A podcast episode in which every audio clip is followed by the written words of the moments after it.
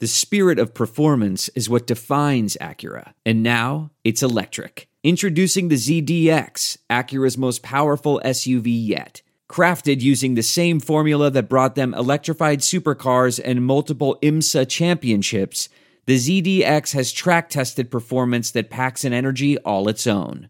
Unlock the energy and order yours at Acura.com. I want to tell you a story. It's a story about a scandal, broken relationships, gossip, rumors, money, corporate rivalry, and a broom. A performance enhancing broom. My name is John Cullen. I'm a comedian, podcaster, and for 20 years, I was a semi professional curler. And I want to tell you the story about how a single broom almost imploded the 500 year old sport of curling. We felt like we were bringing a knife to a gunfight. It's the story of a superstar and his fall from grace. Well, I was being dragged through the mud. It's the story of two brother entrepreneurs with a dream. I said, that's great news. It's a story of intrigue. I still don't understand why we want to keep his name secret. The full story has never been told, so I'm going to tell it. Broomgate How a Broom Almost Killed Curling. It was a year I'd like to forget. To listen to Broomgate, search for Broomgate in your favorite podcast app. That's all one word Broomgate. This silver dome is reserved for very special feasts and it doesn't contain ham and eggs or sausages or pork chops. It contains a whole roast suckling pig with glistening brown skin and an apple in his mouth. We're doing roast suckling pig.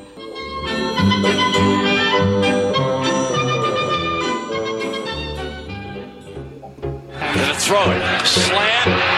This bud's for you, Mizzou. They are carving up this LSU defense. You don't get no better than that, man. Now Cook's gonna throw the deep ball, and Burden's past the defense. Touchdown, Luther Burden. 47 yards.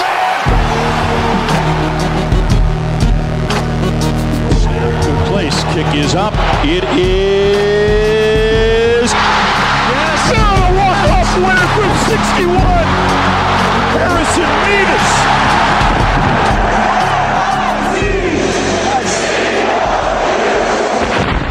This is the Mazodcast. Howdy, Tiger fans. Welcome to the Mazodcast. I'm your host, Brendan Anthony. Joining me, as always, is my longtime brother, Colin Anthony. What's up, dum dums? And we are coming to you after the final regular season game of the college football season, where the number nine Missouri Tigers defeated the Arkansas Razorbacks 48 to 14. What a bloodbath! That close.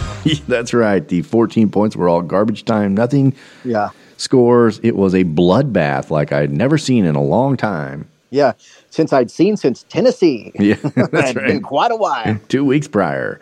Mm-hmm. Yeah. You know, Colin, this game, Missouri was always the better team, and we knew that on paper everybody should be picking Missouri to win it. I think they were nine and a half point favorites. But you just worried, you know, like, oh, we we had been hoping for a special season. You know, there's it was within our grasp, and you know these are the kind of things where you can let it slip away. Missouri never gave any indication they were going to let this one slip away. They came ready to go, and they absolutely dominated an Arkansas team which didn't look like it had much to play for. A couple things that this game sort of illustrated for me was one, something that's been more and more apparent as the season wears on is that Cody Schrader and this offensive line are dominant. Not just good, they're dominant.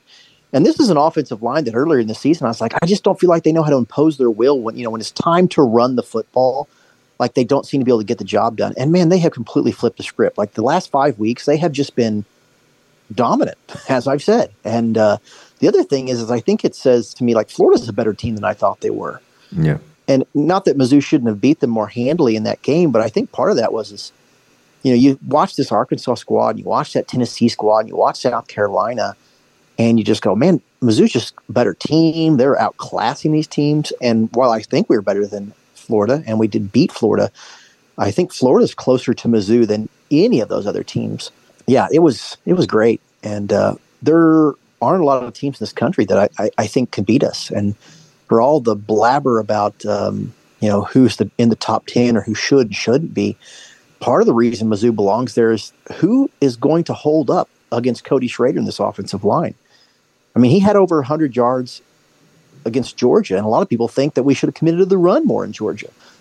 So if we're just going to just run roughshod over everybody when it comes to the running game, how are teams like Ole Miss going to get in our kitchen about being able to play with us, or or Louisville, who lost to Kentucky?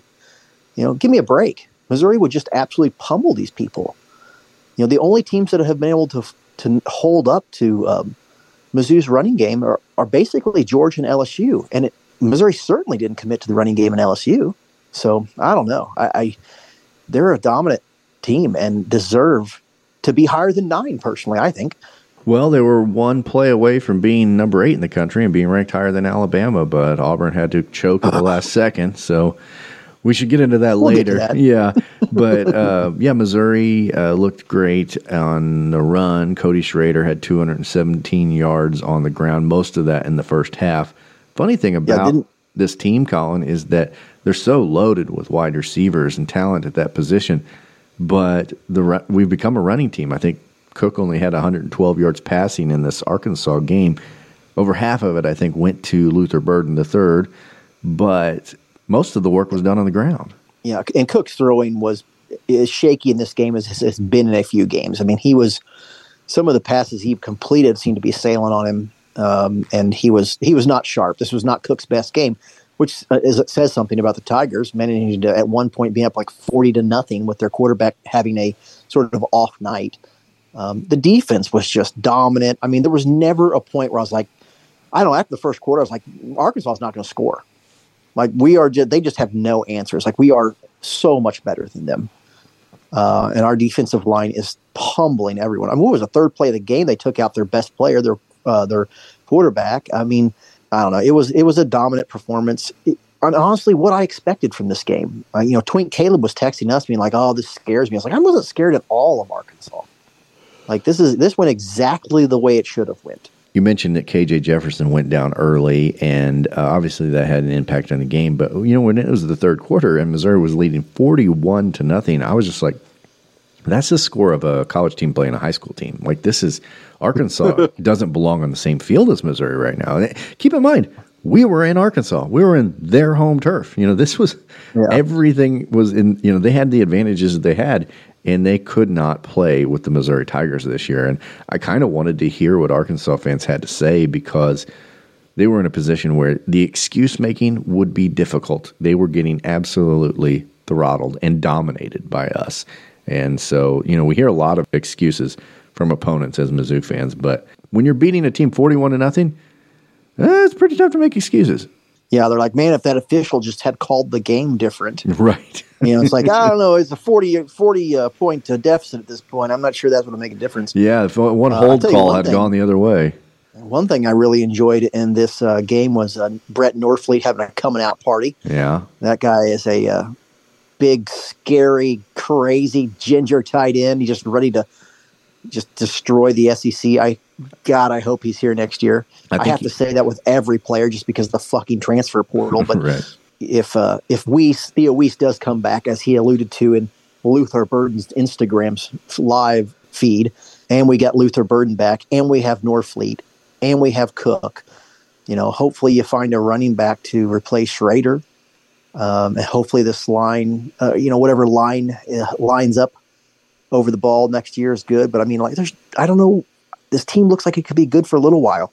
You know, I, I don't want to get overly optimistic. I feel like, you know, you could be like a team like Duke and win nine games last year and then followed up with only seven wins. And of course, that got their coach hired. But um, anyway, I just don't want to regress. But with a 12 team playoff and Mizzou having a, many of their integral pieces back, it's uh, it's easy to be optimistic.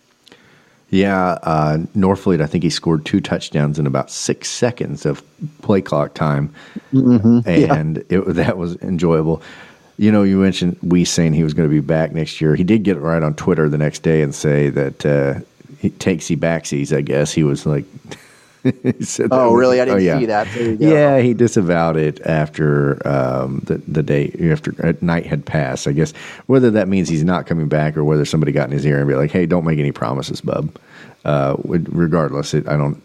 I wouldn't count on it yet. But anyway, this is a, a team that is loaded with talent, and hopefully, you know, it's going to hurt to lose Cody Schrader. You know, he's he's a big time talent, and but at the same time, Colin, think about it this way: the first week of the season, we are saying, you know, it's going to hurt losing a guy like Tyler Badie because he ran all over the place with this yeah. team last year. And we're not talking or about Rountree or Crockett. Yeah, the guys do get replaced as good as they may be, and we'll find another running back. Hopefully, I mean, Nate Peat is not a bad running back, and there are guys behind him who can run the ball. I mean, Schrader's having Brilliant. a special season, but yeah, we'll make do. I mean, I, you know, I think about the season that Badie had, and how excited we were about that. if you would have told me that, you know, when Cody Schrader, if you told me the beginning of last season when Cody Schrader and Nate Peat were kind of competing for the starting job, that one day Cody Schrader will eclipse everything that Badie and Rountree did, I would be like, you're fucking crazy. you're a crazy person who is taking drugs. Yeah. But that's exactly what he's done. I mean, he hasn't just had a good season, he has led the SEC in rushing. He is squarely on the Mount Rushmore of Missouri running backs. And I'll say this for Drink. One of the things I loved about Drink mm. coming up the, in that interview, because you know, Drink is a Drink is a feisty guy. He loves to lip off, and it's not always. I don't always love it. It's easy to love it when we're winning. It's easy to hate when we're losing. But he got in into that interview and said, "Quit talking about this like it's a." You feel know, a feel good story. This motherfucker is leading the SEC in rushing, and it ain't close. You know, yeah. he's having the best season of any running back in the country. Yeah, he said. And if that to... doesn't qualify you to be in the Heisman con- uh, conversation, then what does? The, yeah, you want your coach to be doing that. You want your coach to be put. And I, I, Colin, I guarantee you, when it's on CBS after a big win, after your guy has done big things, your coach getting out there and forcing that conversation on national TV to say, talk about this guy for the Heisman. It doesn't give him the Heisman, but I guarantee you, it starts conversations about things like that that wouldn't have happened without your coach having your back. Yeah, that's what's great about playing these games. You know, I was thinking about that yesterday when I was watching Florida State and Florida play one another and thinking like this is a big, it's in a prime time slot. It's this maybe this is one of the reasons that those programs sort of look down on Mizzou because they live in those time slots for their rivalry games more than we ever have. But this year, Mizzou has gotten those games. They have been in the 330, the 630, the, the CBS, the ESPN. You know, this is not SEC network stuff. The profile is just so much higher when you talk about recruiting and just the national awareness of your team because those time slots are made for college football fans, not just team fans. Like I'm a Missouri Tiger fans, but I would not count myself as a college football fan. I have not watched a fucking snap of ACC football. right. You know what I mean? Like I watch the Missouri Tigers and then I watch the SEC. And beyond that, everybody else is in a different universe. But, you know, the people that are watching these prime time, big time games are college football fans. They watch these these games regardless of whether their team's playing in it. And it's so nice to know that Mizzou's in these time slots. So these people who are college football fans, not just team fans, can appreciate this program and what they're doing. Well, one thing that they're doing, Colin, is they have had their third 10 win season since they've joined the conference. Missouri's only had five 10 win seasons in its program history since 1890, and three of them have come during our time in the SEC, which makes me ask the question is the SEC too easy for us? Uh, like you know, should you know, like we, we, were in the Big Twelve, we didn't have this kind of success. We've been told we don't belong in the SEC, but I'm wondering if maybe we're too good for the SEC. Well, I, I don't know. I'm yeah. not going to go that far just yet, but I, I feel like it's not out of hand to say that. No, it Missouri has been on an upward trajectory for a while. It started with Gary Pinkel, and it, Lord knows we have had down years, and the Odom era didn't do us any favors. But Mizzou is like again, I, I went on that whatever podcast for one of our you know Florida podcast guys a couple weeks ago and you know just told them like Mizzou is not Vanderbilt. They've never been Vanderbilt. They were very competitive in the Big 12. They're very competitive in the SEC. And so even though all of these mouth breathers in the SEC don't know who Mizzou is and want to just put us in this Vanderbilt box, it's like guys, you shouldn't be shocked. This is we have never been Vanderbilt. We've won 10 games three times in this conference in a decade. When has Vanderbilt done that? Well, when is when has Tennessee done that since we've right. been here? Like that's the fucking thing that drives me crazy. The Floridas, the Tennessees, the Kentuckies, all these programs that want to South Carolina want to talk shit at us. And it's like, listen, I understand that you guys might have done something in 1912 that I don't know about. Sure, right. I agree that that was probably awesome. The things that you did before I was born, or my children were born, or half of the fucking fan base was born. I'm sure it's all great. But since we've been around in your conference, we've been better than you. Plain and simple. I don't know what barometer you want me to use to judge myself and my team against you if it's not the head to head matchups we've had in the last decade. Yeah, you can go down the list of teams we played in this conference and how many times we played them and what our record has been. And we are right there with the best of them. You know, we've competed with almost Georgia being the biggest outlier, I would say. I think we've only gotten one win in the entire time we've been in this conference against Georgia. But against every other team, we look okay, or we look pretty good. You know, Ole Miss, we have a like I think we're seven wins to one loss. Arkansas, obviously, we dominate regularly. There's a lot of programs that we have. You know, Tennessee, for all their bluster and all their talk about what they once were, we I think we're six and six against that team. So you know, at some point after decades passed. And, and these teams say, yeah, well, this is the worst stretch we've been through. This is the worst 30 year stretch uh, that we've ever been through. That's when you've caught us. At some point, you have to say, like, well, maybe this is who you are. Like, at what point is it not just a bad run, but it is a it is baked into the cake of what your program is, and our wins against you count. You know, and and so with these other teams that try and dismiss us, it, it really falls on deaf ears after a season like this, a season which no one expected, and yet they've proven every doubter wrong, including us, and any sort of hollow excuse you might have for why these wins came at a certain time or they caught a team at a bad moment or any sort of pathetic excuse you can place together. When you win 10 games against a solid SEC schedule, I think I have seen in the top 10 teams in the country, Missouri has the fourth most difficult schedule you have a schedule like that, you put together a resume like we put, there's just no way you can diminish what Missouri has done. And I know Ole Miss wants a New Year's Six game, and I know they have the same record as us. And I know that they beat LSU when we didn't.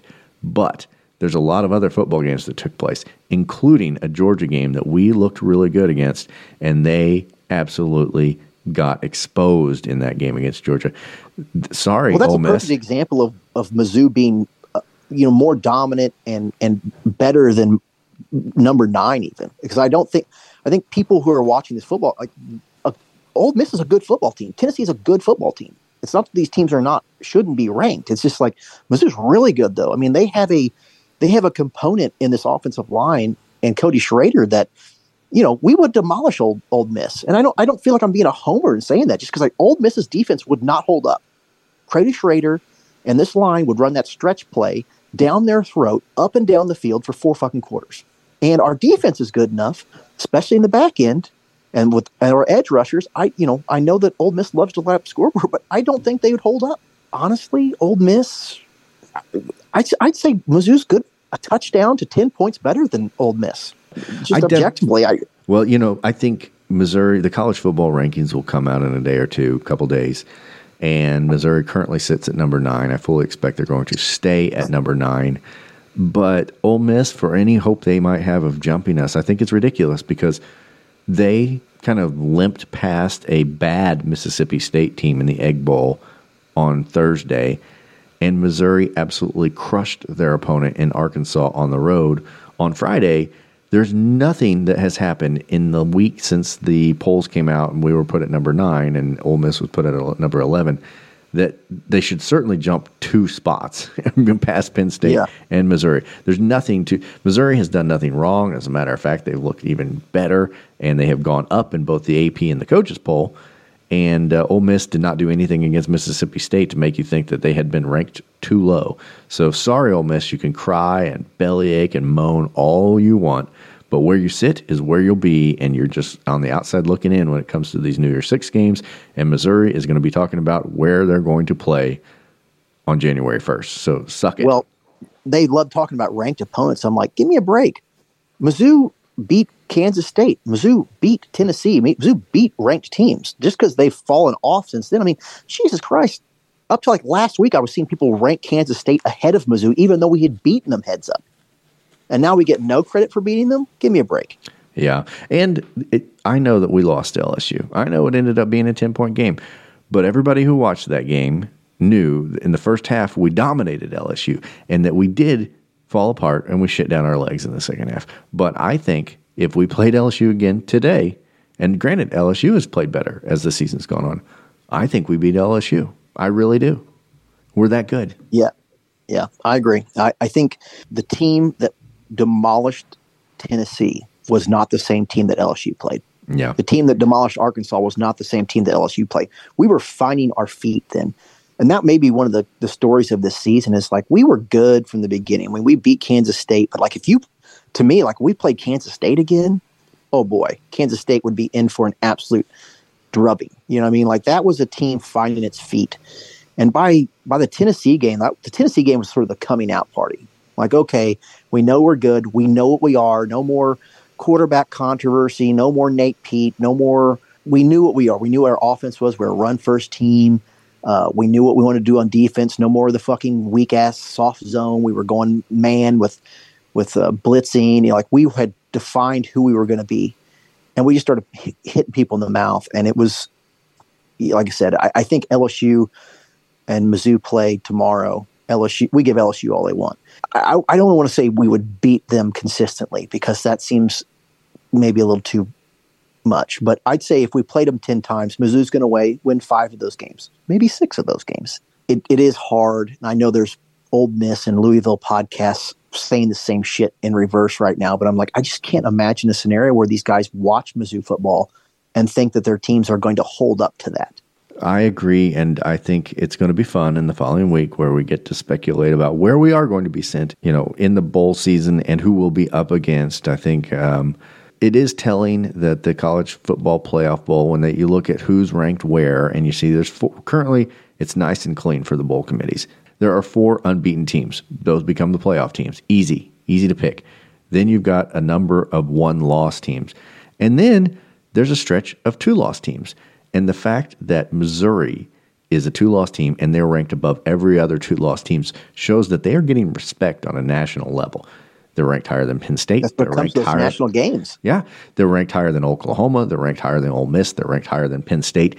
These are national brands, and we're ranked higher than them, and we're ranked higher than them for a reason. Yeah, because like I said, if you watch Mizzou football games, there's an element of this team. There's two elements of this team that make them uh, better than those two lost teams. And one, it's it's our pass rushing defense, and two, it's this offensive line and Cody Schrader. You know, we can just keep repeating the same thing over and over again. We obviously feel like Mizzou deserves to be where they're at, and uh, we have no issue with their ranking. If if we do have an issue, it's maybe that they could move up a spot or two. But you know, I saw a guy on uh, Mizzou fan on Twitter. Some Vol fan went to there like, man, Mizzou just has a knack for like being really good when the when the conference is down. and then somebody tweeted, I'm like, yeah, we've got the favor for the Heisman Trophy.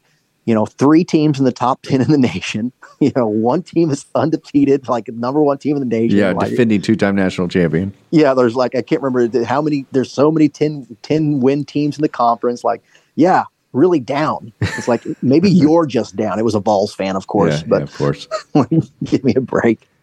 Well, that's what I say about the excuse making, and it just seems they ring hollow. And Colin, it's just it's amazing to be in the position we're in right now in uh, late November, having the kind of conversations we're having about where we belong in the top ten, what New Year's Day bowl we're going to go to. Are we better than Oklahoma or Penn State or Alabama for God's sakes? Like these are the conversations we never expected to be having at the beginning of the year, and it feels really good. And I think it's probably a good time that we take a step back, take our first break, and then we listen to what our fans have to say about not only this game against Arkansas, but this season we've had where Missouri is 10 and 2 and looking to uh, close out one of the best seasons they've had in decades. So uh, why don't we do that now? This is the Mazodcast.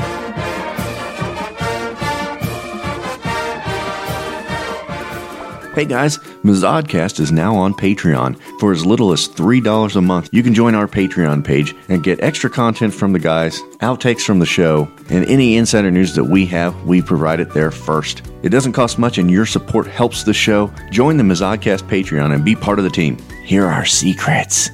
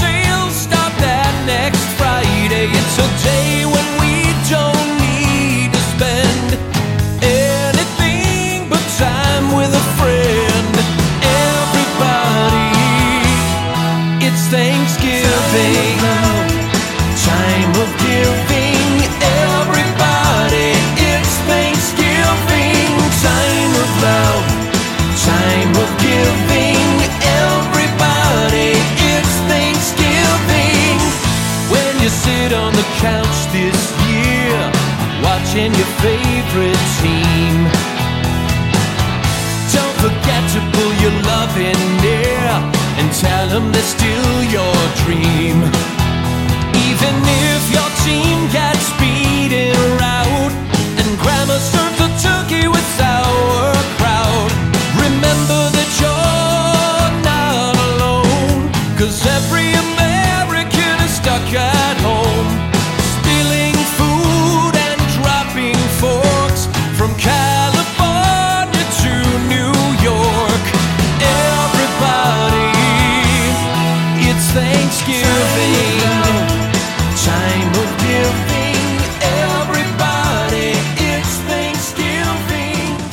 we are back, and that's another holiday song from our friend and listener Dan Ruprecht and his band Three Lefts and a Right.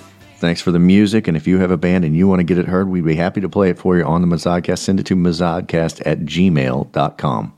It's time to get into the Mazodcast mailbag now. Here's the mail, it never fails. It makes me want to wag my tail. When it comes, I want to wail. Hey assholes, it's uh, Jamerson from Branson. So, uh, due to work, I am unfortunately stuck in the piece of shit at the very tip of the great butt plug of Dixieland known as Memphis, Tennessee. And as I'm driving around this huge piece of shit, it really strikes me to think that Johnny Cash actually left Arkansas to come here. That's how much of a piece of shit Arkansas is. That Johnny Cash was like, oh, I gotta get the fuck out of here. I'm taking that long black train to fucking Memphis. Hot garbage. Hot garbage. Memphis has one street. The rest of it's a dump.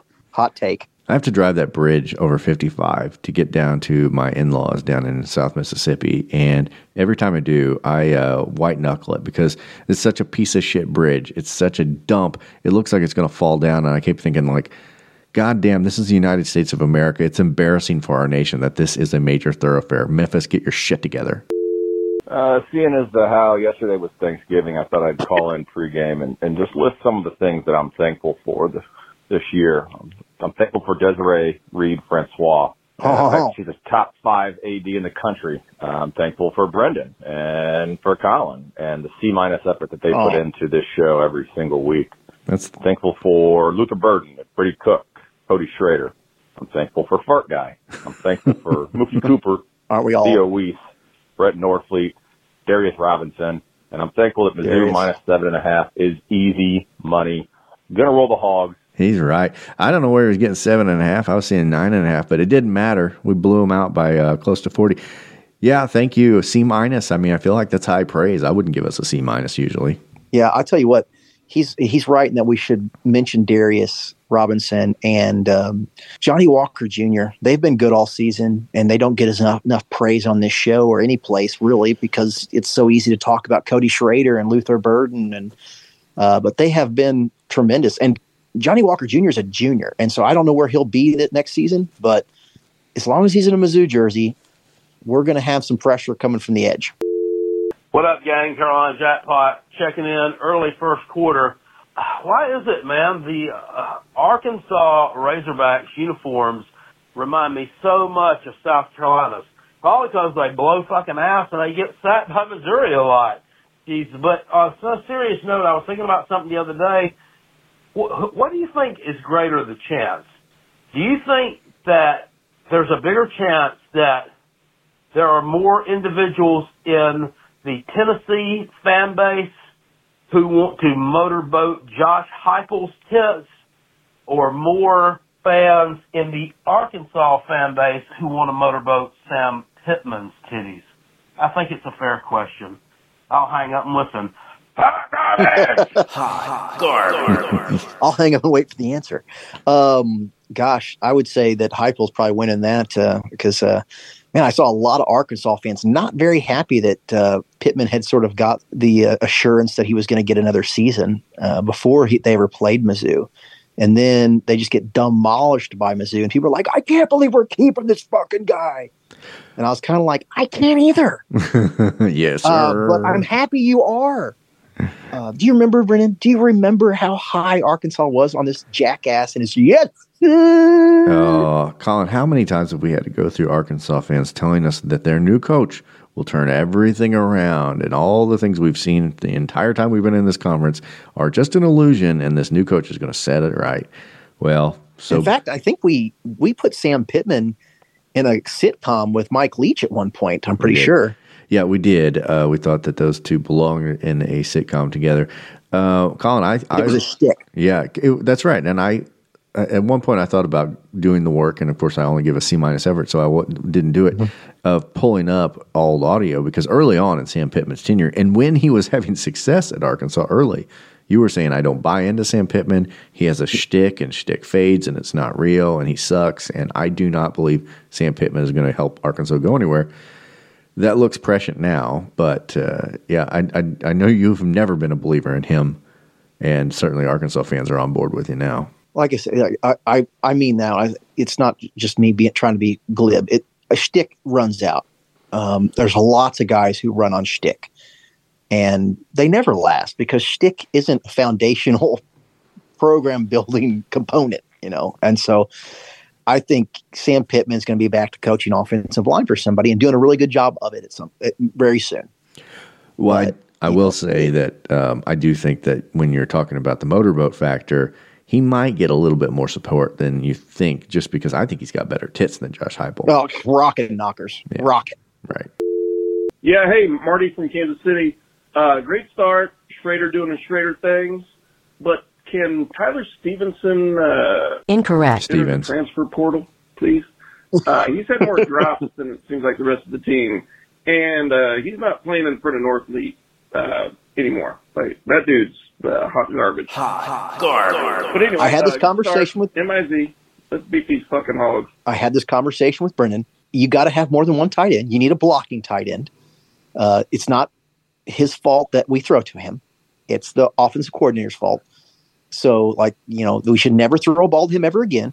And Norfleet should be getting all the targets as a tight end, but you still need him on the team because you need a blocking tight end. It's unbelievable. And he does a fine job blocking. It's unbelievable what a bad pass catcher he is. I mean, he just is terrible. he really is. He is. I would like to see the statistics.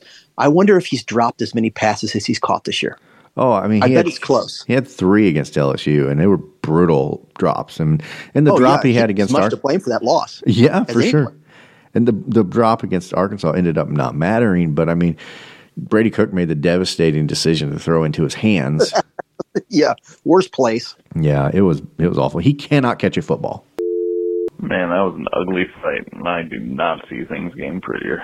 MIZ. Yeah, the fight. We didn't even really talk about the fight, Colin. Uh, two Arkansas players got ejected. One Missouri player was ejected. Arkansas came chippy it was weird. You watched that video. Uh, Arkansas fans are being like, "Oh, Missouri." Drinkwitz said we were here to fight, but look at the tape. I was like, "Well, here's what happened. It was getting chippy, and one of the offensive linemen from Missouri finished a block, probably longer than he should have. I agree. It was not cool, but it wasn't what started the fight. What started the fight is that that guy started walking away. One of the Arkansas players two handed shoved him to the ground. That is what started the fight. Just so everybody knows. And when that guy was walking away after he had blocked that guy to the ground, the guy was trying to trip him and leg lock him. Mm-hmm. And, you know, so it's like, so one, the shove is what started the fight. The person getting pushed to the ground with two hands is what started the fight, Arkansas. It's just like Tennessee trying to claim that Cody Schrader punched one of their defenders uh, during that game. They're just, it's cope. It's a cope. Their coping mechanism. They, they lost and they're looking for any excuse to make it feel better in their little tiny brains because their little bottoms hurt because they got a big spanking. Hey, what's up? It's Jamerson from Branson.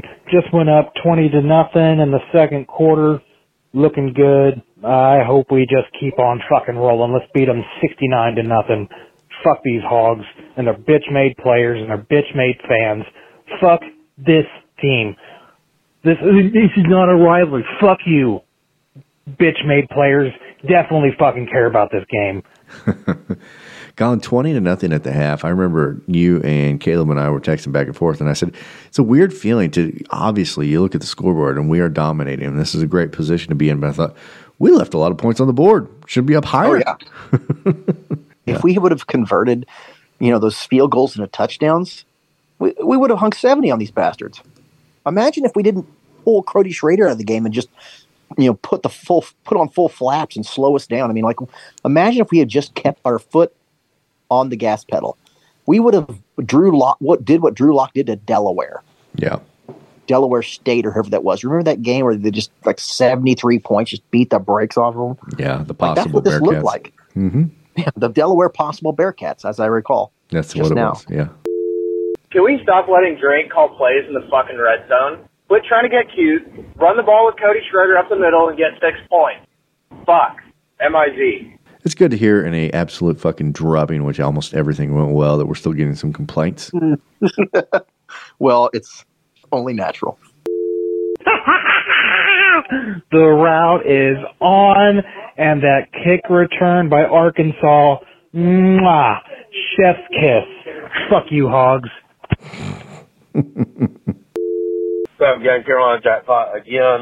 Third quarter now, 34 nothing. Mizzou up. At this point, it looks like a big clown car just pulled up to the stadium and just dropped the the Arkansas rather players out to uh, attempt to play football. They just look lost, disinterested, and uh, ready to go home.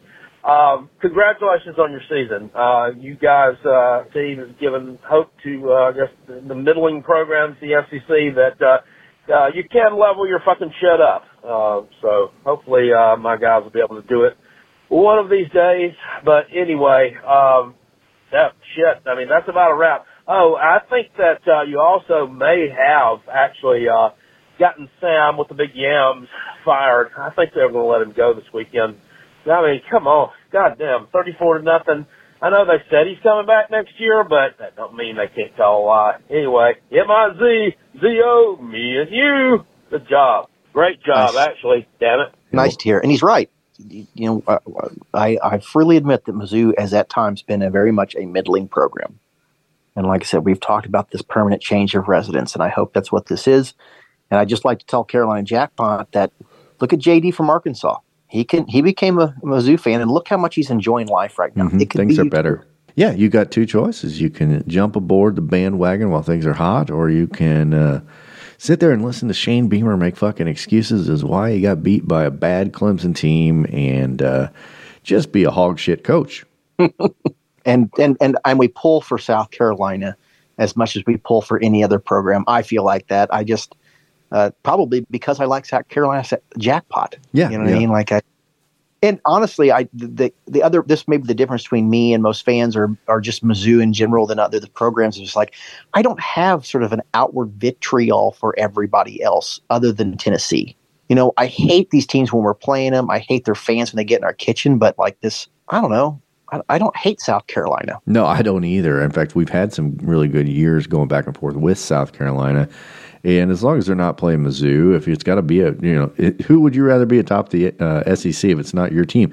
South Carolina or Tennessee? Well, give me South Carolina every time. And frankly, more than Florida. I don't have any love for Florida. I feel like they're a little bit more. They're not as bad as Tennessee fans, but they're kind of living in the past too. I'd, I'd much rather see a South Carolina team do well than a Florida or a Tennessee for sure.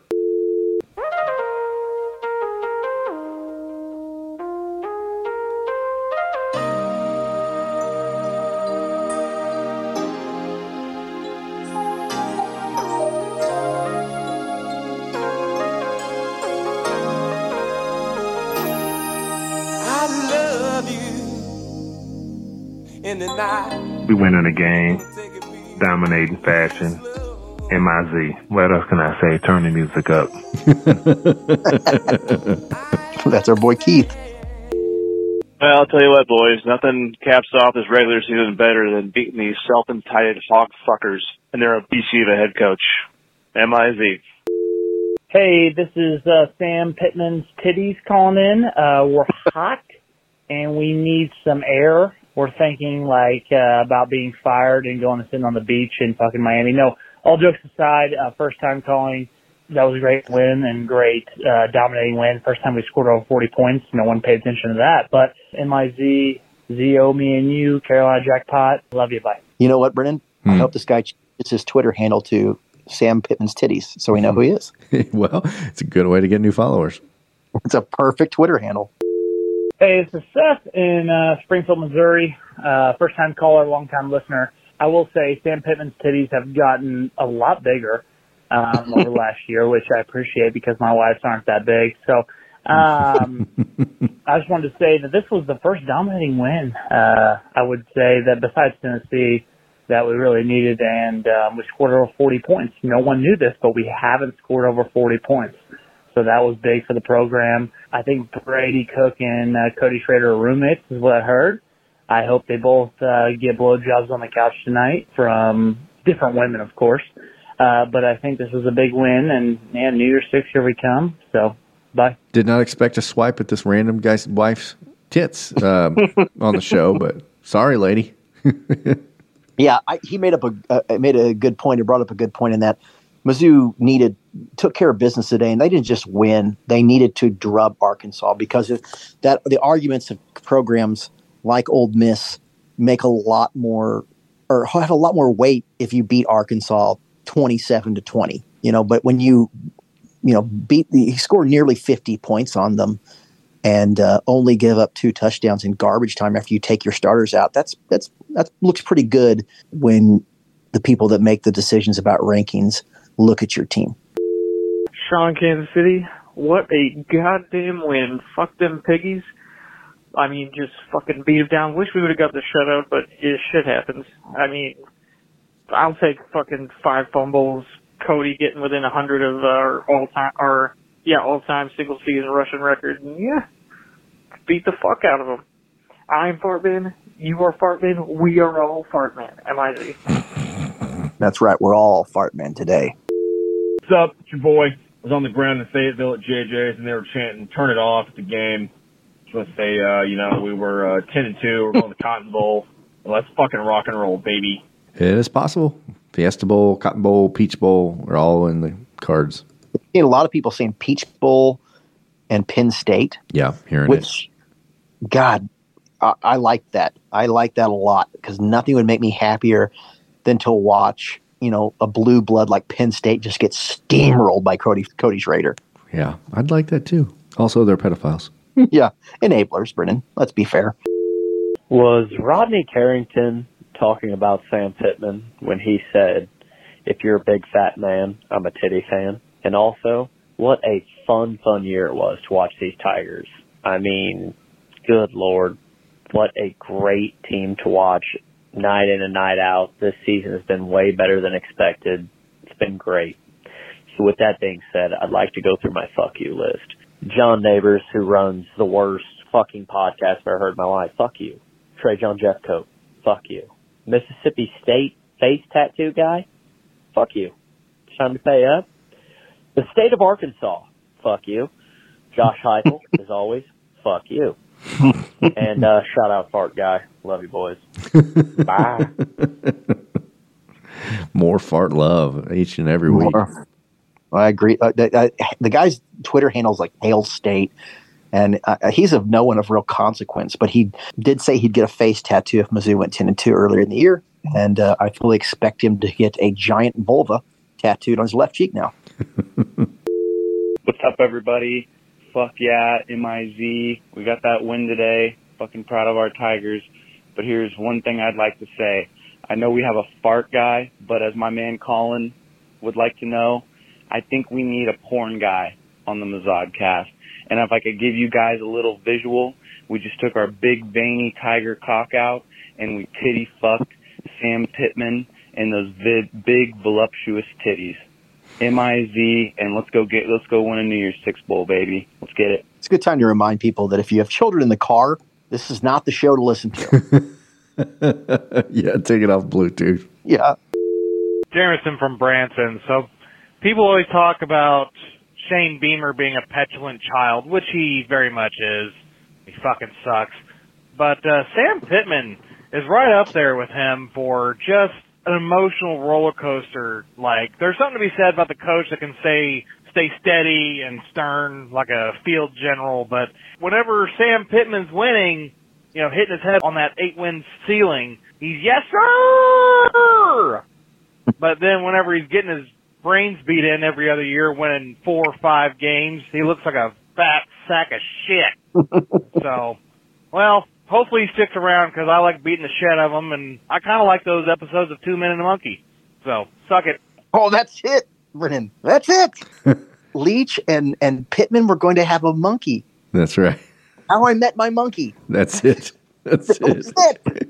That's it. How I Met My Monkey with Sam Pittman and Mike Leach. Thank you for the reminder. we'll pull up the. We put a visual up, I think, when we originally came Yeah, I'm pretty sure that you had you made a uh, a sitcom uh, poster. Yeah, I did. yeah, Dig that up. yeah. We should. We and we may even have a spec script somewhere. if we don't, we're just going to go to OpenAI and make one right now. It's going to be a long off season, Colin. I think we can get that pulled off. Maybe do another uh, Mazodcast live theater, masterpiece theater, like we did during the uh, crazy Mizzou softball email scandal several years ago. Oh man, yeah, we could. Uh, what did they call that in the old days when the radio a radio show? You know, Yeah. like uh, yeah, really like War of the Worlds.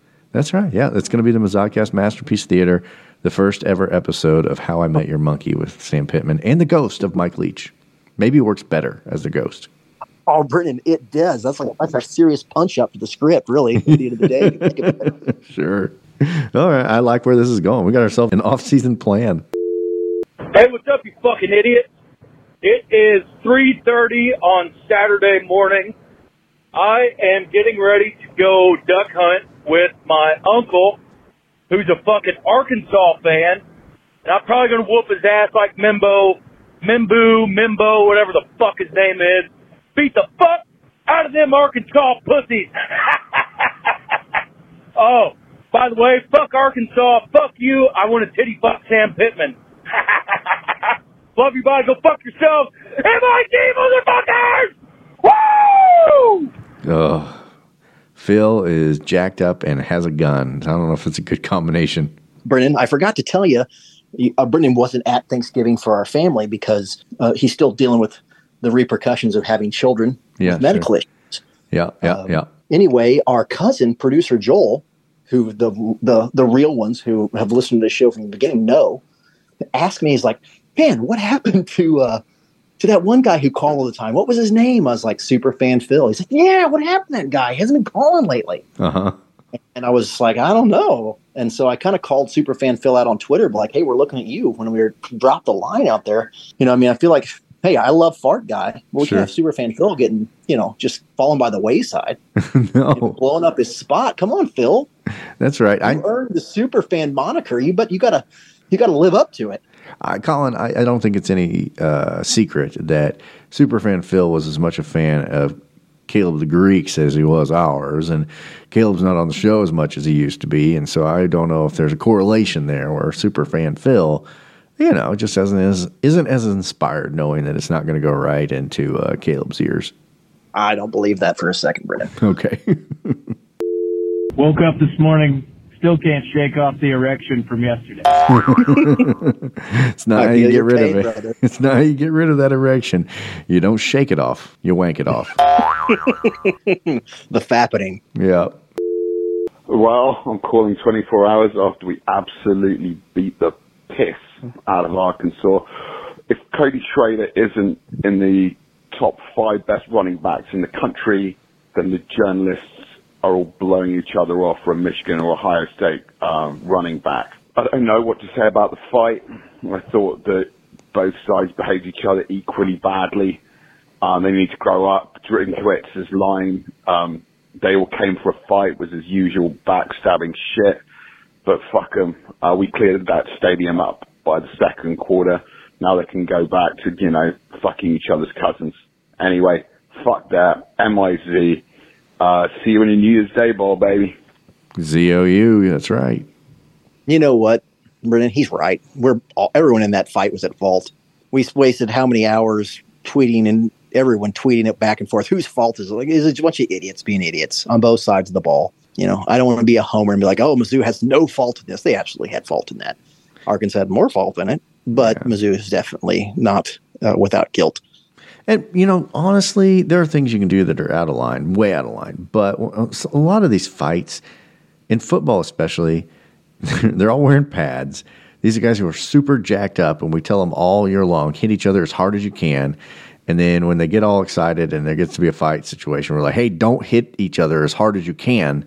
Uh, you know, they're 20 years old. It happens. It's not good. You should discipline them in the ways they need to be disciplined. But ultimately, the thing I love about football is like offsetting penalties, replay the down, and that's the end of it. you know, it's not like a big deal. There we, there, there we go.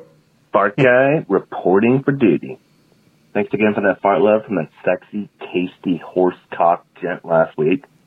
Just an unbelievable game, and obviously nothing but fart love uh, for the Tigers this week. So, with the year winding down, I wanted to kind of throw out a best of for the pod voicemails this year, uh, and also a request. So, in uh, in no order for the for the best of, definitely JD's blowjob when he converted to the Tigers, the Keith development, JD shitting himself, followed by a second horsecock uh, that also did the same. Yeah. Uh, part love in general. And uh, finally, uh, Carolina jackpot and everything that can be positively inferred from that. And then lastly, uh, just a request. I mean, from the bottom of my sack, uh, please bring back the robot that was on one of the pods either last year or a couple of years ago uh, regarding the new ticketing system. Fart guy out. Do you remember that robot, Colin? I don't. I don't remember. You d- you don't? No. Well, no. this was like preseason or early season. I do think it was last year or the year before. I think maybe last year. Well, there was just like news that the athletic department was going to issue like these robotic ticket vendor. I don't know, just like you could just go up to a, a, a robotic stand and get your tickets or something. And we interviewed the the, the robot itself. But uh, yeah, no, uh, we, I mean, we could always. Uh, Paul Finebaum. I think this. I think I remember this, Britain. I think maybe that robot system may have had nefarious intentions. Was was something that I recall. Yeah, like th- there were hints of possible attempts for global domination, but mostly it was Mizzou ticketing that it was interested in. Uh, I mean, I'm just going to take it at its word, but you know, the Feinbot knows a lot of these these robotic systems. If we wanted to interview any robots, I think we go through the Feinbot and we can get find our mark. But uh, yeah, thank you, Fart Guy, and thanks for all our callers over the course of the last year. I think there's a lot of new callers this year, which is not surprising given the success that the team has had. I know that Colin and I have seen a lot of uh, new listeners to the pod simply because Mizzou's good. Yeah, yeah, it's uh, uh, the follows on Twitter, the listenership on the podcast. It all just is, you know, we go as the team goes, and uh, so we certainly appreciate everybody who's listening. This is new to this. Um, I know we're not everybody's cup of soup, but uh, me and Britton a long time ago were like, we're going to do the show we want to do, and that means we're going to say a lot of naughty words and use a lot of sophomore humor and. Yeah. But fuck it, you know what I mean? Like that's just who we're going to be, and uh, we're glad that there's people out there that want to listen to this crap. And fart guy, I appreciate you showing love to everybody, but if there's an MVP of calling in this year, I'm I'm afraid you're going to win that award. Yeah, that's right. I mean, no nobody else is getting like tips of the cap every week other than Fart Guy, and you know, well earned. Way to go. And it's time to move on to a segment that's really just become a regular segment that we get to do each and every week. It's time for Sour Grapes. What you got there, sour grapes? You got a grip of sour grapes. Ooh, them sour grapes. You brought them sour grapes. Sour grapes, sour grapes. You got them sour grapes. Oh, sour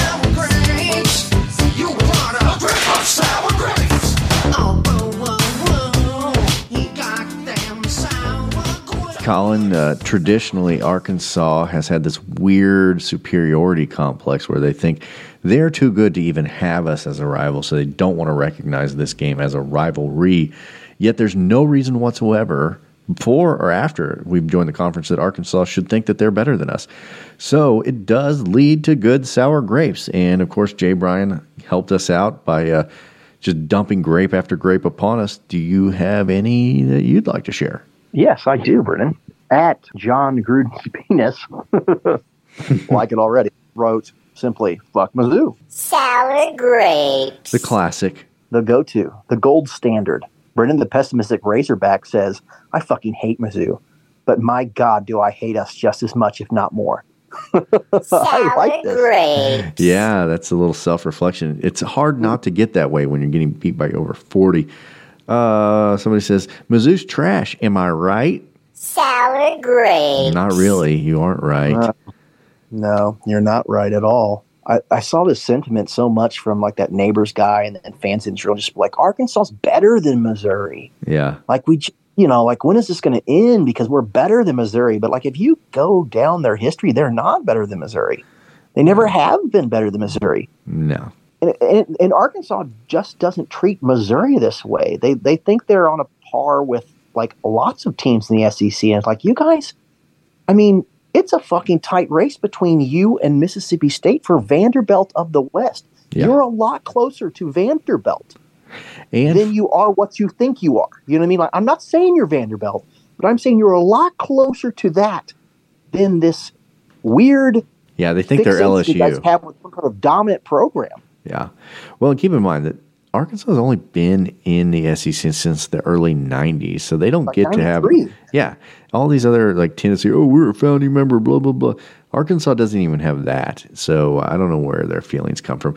Hey, uh, Will Compton says trash team, trash university, trash state. Missouri is trash. L, L, L, L, L. Sour grapes. Again, what does that make you?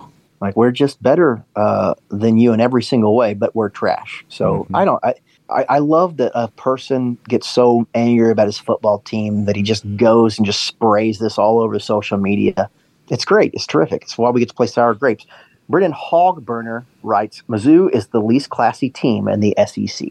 Now, guys, Sour grapes. Jim, enough with the classy, okay? there's one thing, you know, like I'm not saying Missouri in general is classy, but when you're stacking us up against the Mississippis and Louisianas and Alabamas and the Floridas of the world, Jesus Christ, we might as well walk around with a monocle and a top hat all the time. and Arkansas, for God's sakes. Look at your stands. Yeah. Look Yeah, in your I didn't stands. mention Arkansas. TXP bunch of numbers says, fuck Mizzou, and I'll stand on that till the day I die. Bunch of pussy thugs. Sour grapes. You know, thugs don't go to college. Brendan at uh, Jonah Rapid writes, Missouri fans are wildly classless. Jim, enough with the classy, okay? Sour grapes. Didn't know classiness was such an important aspect of a football Yeah. team for Arkansas people. Well, and they're not even talking about the football team; they're talking about the fans in general. We just lack Mm. class. Yeah, I didn't see a lot of pearls to be clutched on the Arkansas fans. Instead, I saw a lot of uh, naked pot bellies and hats of pigs and what clearly looked like genetic swishing around of genes that didn't branch out very far. Yeah, Brendan, what I would uh, say is I see a lot of diabetics and pre-diabetics. That's right. Mama's got the sugar. Yeah, I think they kind of like, like have to put the a lot of the fans A1C numbers up on the scoreboard in the middle of the games at Arkansas games. yeah. They, at halftime, they like everybody check their blood sugar. That's right. Give yourself a little Like they- stick here. Jumbotron reminder to everybody get out their little those little things where they prick their finger and take a blood sample. Football Dwayne says, There's no words for how much I hate Mizzou. Fans, players, coaches, all. But oh, they're not a rival. Maybe it was forced, but it's here and it's not going away. We'll continue to get embarrassed by them every single year until we start giving a damn. Sour grapes. This is uh one of the famous Arkansas excuses. The only reason we lose is because we just don't even care about you, which is a crazy thing to say about your team. It's an insult to your team that you don't even care about the games on your schedule. What? I mean, what? Yeah, how many of these games can you lose before you start caring about them? Michael Bennett writes The refs have allowed Missouri to take control of this game. Mizzou plays dirty and gets away with holding on every run play.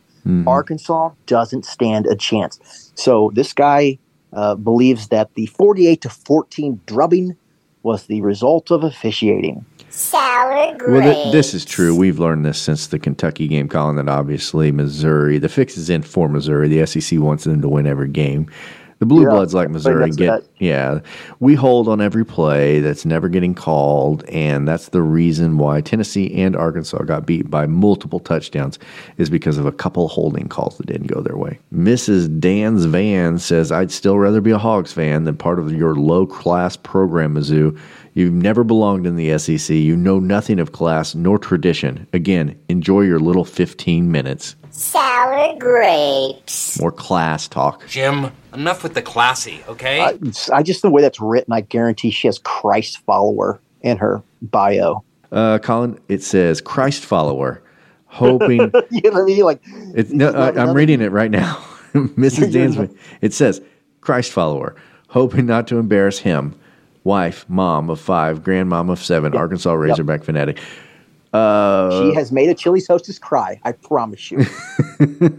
yes, no one is less Christ-like than the people who put Christ follower in their Twitter profiles. uh, have one last one here, Brendan, because I don't want to drag down the show. I know we're going to go long here, but uh, Otis Campbell writes Missouri is only good when the East is down.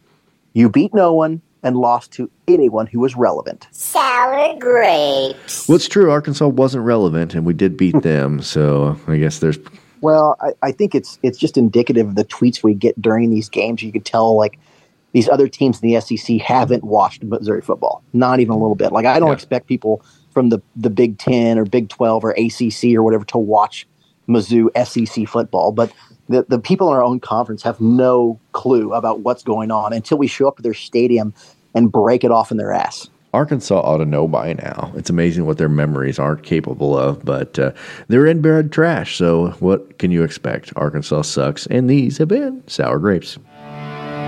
Sour grapes! All right, Colin. It is time. We uh, I think we started to do it last week, but uh, we take a little diversion from Kansas news. This week we're going to have Arkansas news. Well, I always heard there were three kinds of suns Arkansas. sunshine, sunflowers, and sons of bitches. This is Arkansas News.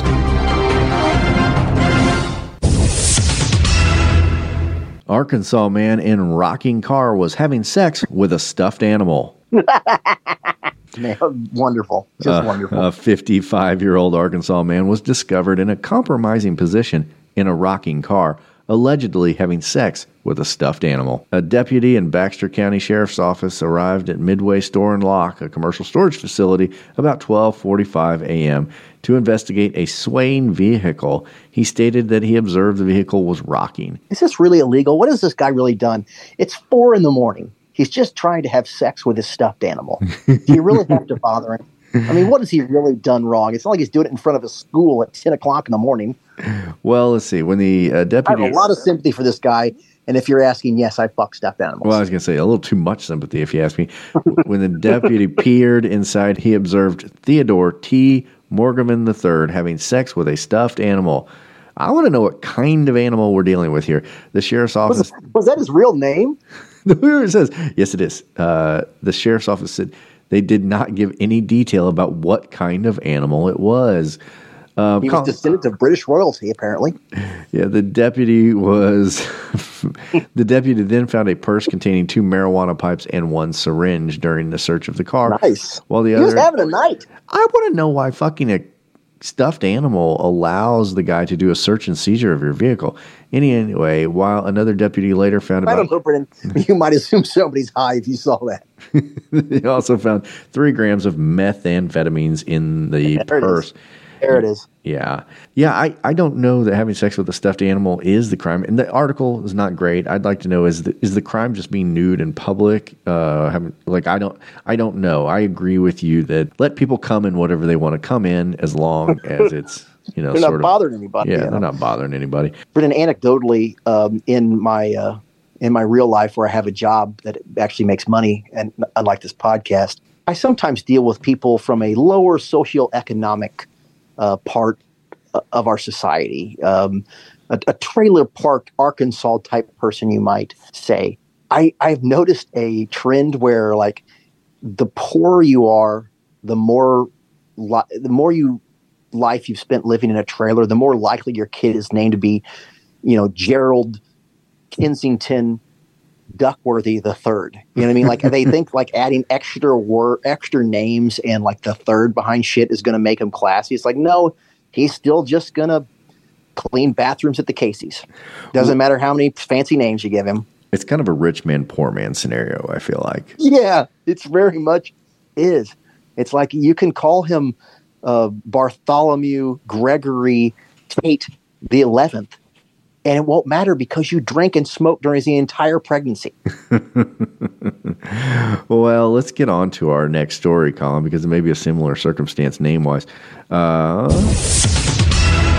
Arkansas man arrested accused of having sex with family's pet donkey. Everett Lee Compton faces multiple counts of bestiality, animal cruelty, and criminal trespassing.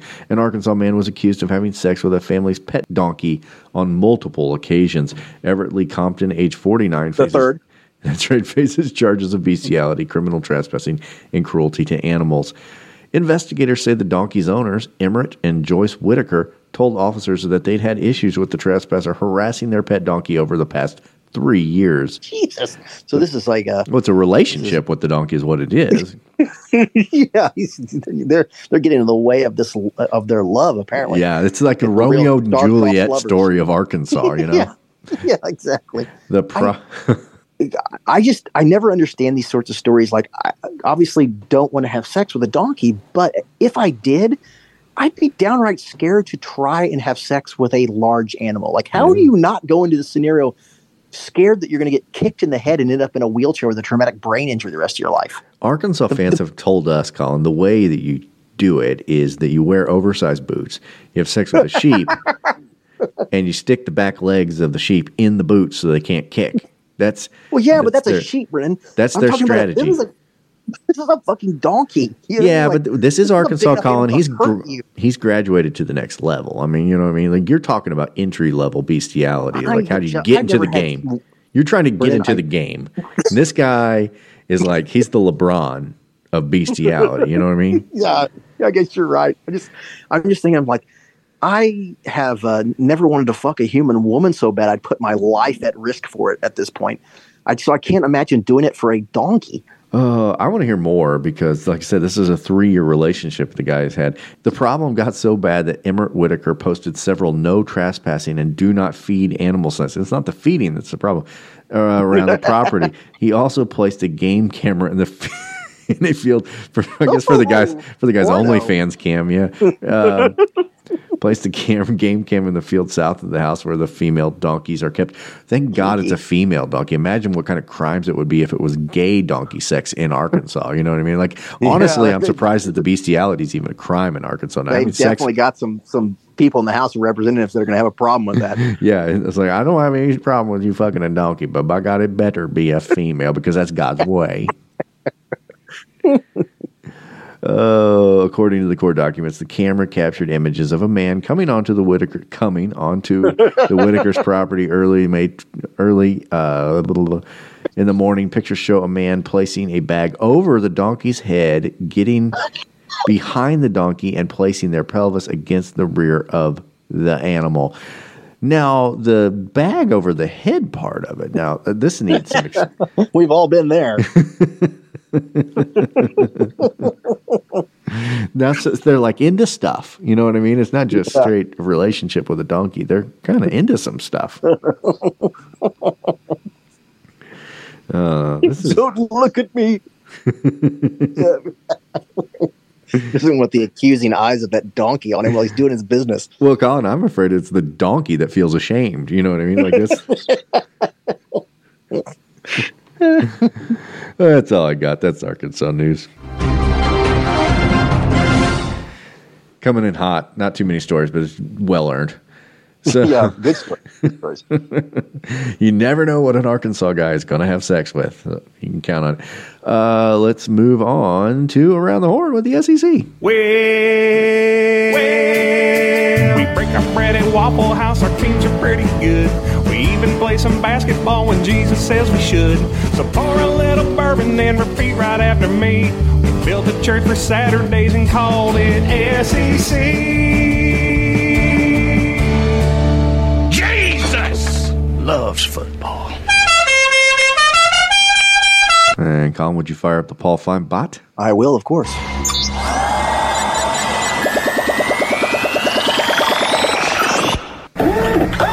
Alabama, Alabama. Nick Saban. Thanks for joining us, Paul. Thank you, Mizzou Cast Podcast. Let's get started. Alrighty, let's get started indeed. Ole Miss versus Mississippi State. That was the first game of the weekend. It was on Thanksgiving Day. As we mentioned, Ole Miss is a little butthurt. They have the same record as us, yet we have jumped in in the rankings and obviously are on more of a track to get a New Year's Six Bowl. They played Mississippi State. They were a 10 point favorite, and indeed they won 17 to 7 in Starkville in a very boring Egg Bowl, a game that's usually pretty exciting. But uh, Ole Miss wasn't that impressive against a very bad Mississippi State team. In terms of great matchups in college football history, this will not qualify. Yeah, uh, I feel like uh, a lot of teams have drubbed Mississippi State to death, and uh, uh, uh, Ole Miss certainly did not. I mean, take Texas A&M; they beat them fifty-one to ten. Texas A&M not having a great season, fifty-one to ten. But LSU barely beats them, and they're supposed to jump Mizzou and a couple other teams in the rankings. Well, that's one of the things where the P- Mississippi, the Ole Miss fans are mad that Mizzou's ahead of them. They knew it going into this weekend that they needed to impress if they had any hopes of sort of leapfrogging anybody and getting into the Yeah, New they Year's needed to have a Mizzou versus Arkansas type turnout. Well, they're right, and so Mizzou put on that kind of performance, and Ole Miss did not. Are we sleeping on Missouri? Um, well, also had a chance to beat to beat Georgia in Week 11. They went heads up with Georgia and got dismantled 52 to 17. These uh these Ole Miss people trying to pump up the resume. I'm like, guys, it's it's not going to turn out. rivalry weekend. It's one of my favorite weekends of the year. Obviously, everybody's trying to get into position, but some really good games. Weird games that I think ended up, everything ended up just sort of falling in as we expected it to. Georgia versus Georgia Tech, for instance. Uh, Georgia Tech hung with Georgia for a while and kept it close, but uh, at the end of the day, number one, Georgia beat Tech 31 to 23 that should not impact their position in the college football playoff. They're going to maintain that number one spot. But it was closer than you might think. You know those rivalry games. They're always a little bit like that. And then Florida took on Florida State. Colin, you mentioned that Florida, you know, maybe a better team than their record indicates. Obviously, Florida State lost their starting quarterback last weekend. They're coming in at number five. This was a very close one as well. Florida State ended up winning it 24 to 15 with 10 fourth quarter points to pull away. But yeah. Florida was in this for a long time, and uh, gosh, that would have really upset the apple cart if Florida State had gone down. Yeah, I uh, watched a lot of this game, and uh, Florida is a, is a couple players away. You know, I think their quarterback's decent. Uh, a, they're a couple players away. You put Luther Burden on that team and and uh, Cody Schrader, like two premier players, and and they're going to give people fits. There's teams like South Carolina where I'm like, oh, they're a long way away. or Arkansas. Like, oh, they're a long way away. Florida's not, and uh, Florida State is good. They are a really good football team. And I, I Norvell is kind of like Drinkwitz, and then everybody's ready to hang him for a while, and he's just turned out to take them to a playoff. I like the backup quarterback kid for Florida. He came in against us. He can run. Yeah. Uh, he's a, adds another threat to that offense. Anyway, Florida ends the season five and seven. Will not go bowling, and Florida State stays in the hunt for the college football playoff, but likely will be the first team on the outside looking in. The next game, Colin had implications for Missouri. I didn't expect it to, but up until the very last play, Alabama and Auburn, another game that nobody expected to be close. Auburn just got beat by the New Mexico State Lobos, and here comes into town number eight, Alabama. Uh, Alabama wins this thing on sort of a desperation fourth and 31 Hail Mary heave that gets caught in the corner of the end zone to go up. What a backbreaker for Auburn. Nick Saban, Nick Saban, Nick Saban. Had Auburn hung on, we'd be we'd have leapfrogged Alabama. Yeah, and Not sure about that. it, it, I, I'll never forgive Auburn for this. Like, you, all you had to do was not give up a hail mary, you douchebags. You know Mm-hmm. what? It, God, it would have been so good for us if they would have won. What I didn't understand is why they didn't send anybody after the quarterback on these hail mary. Like, why give your quarterback all fucking day to find the mir- miracle throw? Because that's what they did. You know, like make somebody harass him a little bit. You know, I understand that you want to have everybody in the back of the end zone so that there's nobody open. Yeah, but you can afford one or two guys to come at the quarterback. And if you had, maybe you wouldn't have been in the position you're in now. Oh, I, I saw a lot of Auburn fans just you know wailing and gnashing their teeth. I mean, it was oh, backbreaking, sure. heartbreaking. And you know what? I'm like, fuck you, you deserve it for letting that pass happen. It's one thing if Alabama drives the field and kicks a game-winning field goal, but to give up a touchdown on a hail mary last play, like, God, It was brutal and uh, very Nick Saban esque. Next game, though, Colin, made me much happier. The Kentucky Wildcats went into Louisville, number 10 Louisville, who, much like Ole Miss, was belly aching about Missouri being ahead of them. And they lost all their arguments when Kentucky beat them 38 to 31. yeah, they got a lot quieter. yeah. Uh, but there for a while, it was uh, we had two programs being salty. It was Louisville and Ole Miss, and now it's just Ole Miss. Yeah, because Ken- Louisville shat the bed. Kentucky not good this year. They ended up seven and five, and maybe more importantly for them, their coach Mark Stoops, who apparently had flirted with Texas A&M, or Texas A&M had flirted with him, and that fell through. So he's going to be sticking around in Kentucky a while. Weird the Texas A&M uh, coaching search stuff. We'll hear more about that, I'm sure, as the weeks go on. But it's not going to be Mark Stoops. He's a Wildcat for now. Yeah, I, I was shocked that they so were so upset about the suggestion that Mark Stoops would be their coach. They ended up hiring Duke's coach, and everybody's like, "Yay!" And I'm like, "How is he? Why is he so much better than Mark Stoops?" Uh, you know, Mark You know- Stoops has done something at Kentucky that nobody's been able to do. I don't know why Mark Stoops isn't on everybody's hot list every Well, year. and you know, you know how many games uh, Duke won this season? Seven. You know how many games Kentucky won? Seven. And the SEC, not the ACC, Trashville. Yeah. You know, you know, this, they they finished eighth, and the I guess because it's Duke, it's that's a big deal that they finished eighth, and that's higher than they are they usually do, I guess. But I'm just like, I just didn't get it. I'm like, why is Mark Stoops a bad hire that's got everybody upset, and this makes everybody happy? Well, yeah, I don't know. It's certainly a departure from what they were trying to do with these home run big name hires like Jimbo Fisher that just aren't working out. I don't know. I, at this point, for A and M, I'm just like, oh, it doesn't matter who they hire; it's going to fall on their face. Yeah, fuck them. Uh, speaking of A and M, they got beat by LSU, forty-two to thirty. Uh, they finished the season seven and five. LSU's now nine and three, 14 in the country. So LSU's kind of rolling along. Their defense still sucks, but they produce enough offense with you know Heisman, likely Heisman winner Jayden Daniels as their quarterback that uh, they can beat a lot of teams just by outscoring them. Take the over when you play LSU. Yeah, he is impressive. Tennessee took on Vanderbilt. Uh, obviously, Tennessee won 48 to 24.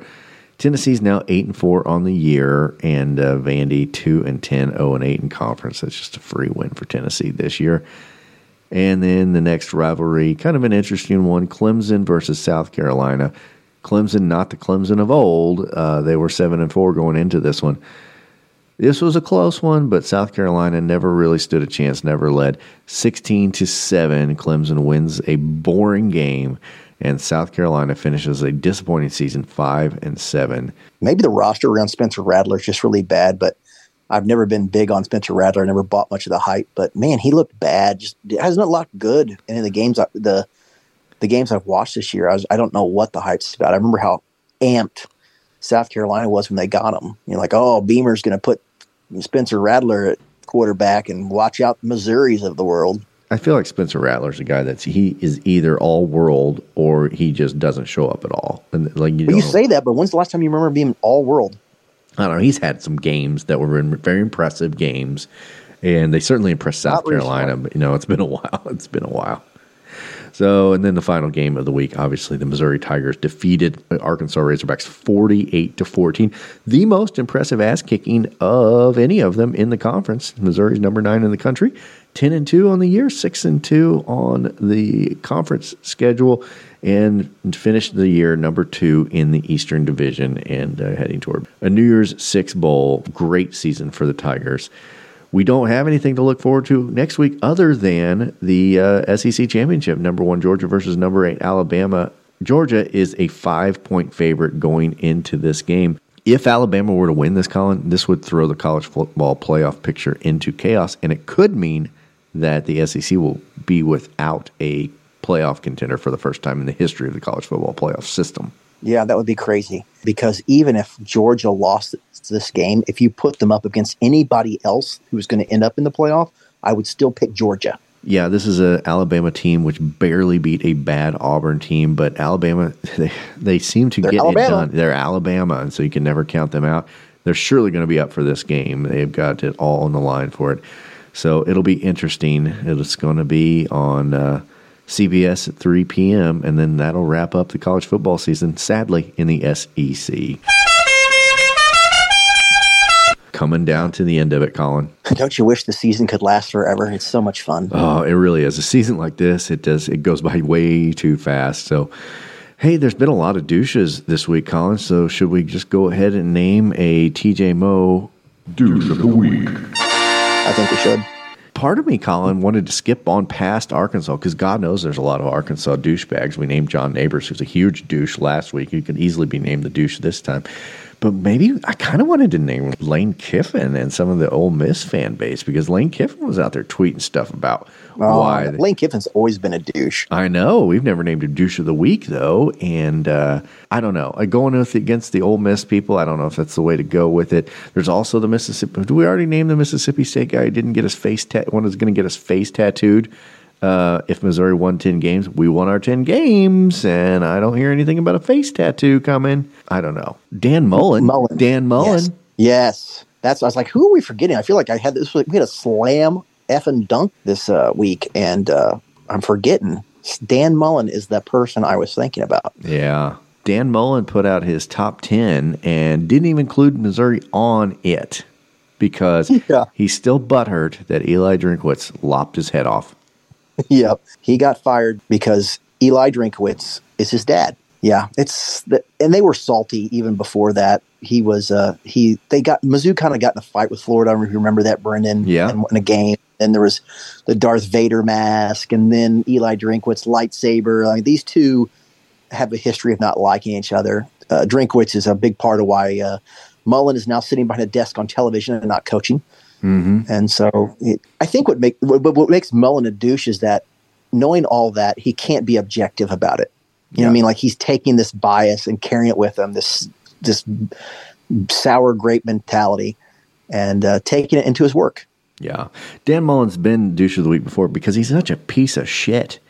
And uh, just a huge piece of shit. And just clearly has a boner for the Tigers. And he gets out there. Hmm. When he launched that top 10, he knew what he was doing. He knew that he had just erased one of the best teams in the country and the number nine team in the country off of his picture because he wanted to be a piece of shit.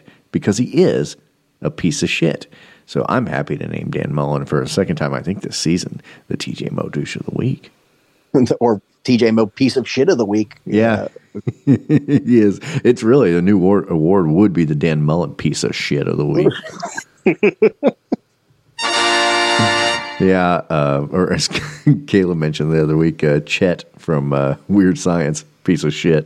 yeah, yeah. All right, let's get into a more fun award. Now it's time for Kirk Farmer's Hair Player of the Game.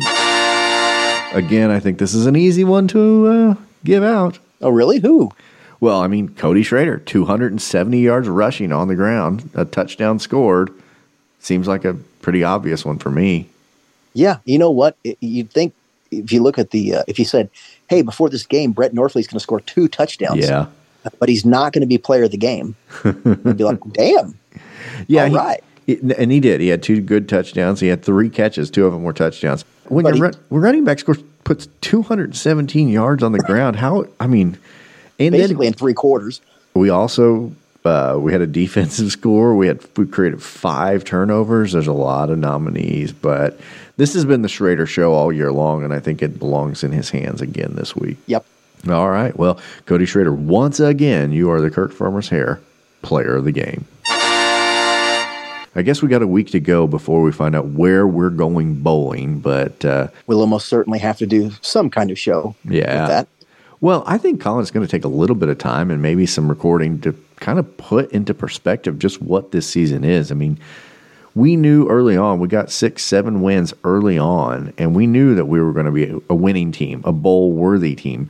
But what we kept talking about is how we could have a special season. And we have. This has been a very special season for Mizzou, and it's one of the top seasons I've had as a Mizzou fan.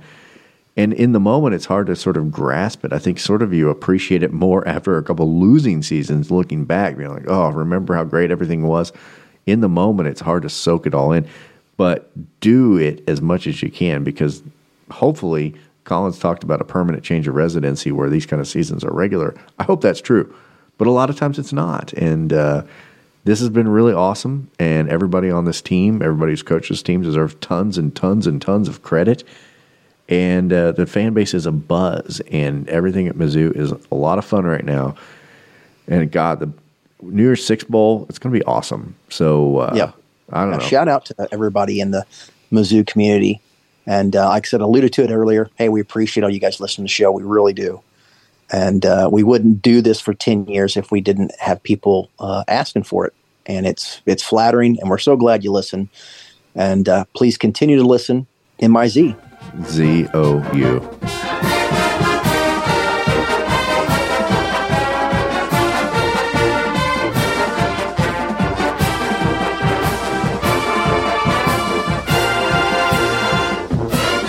I obviously don't want to have sex with a donkey,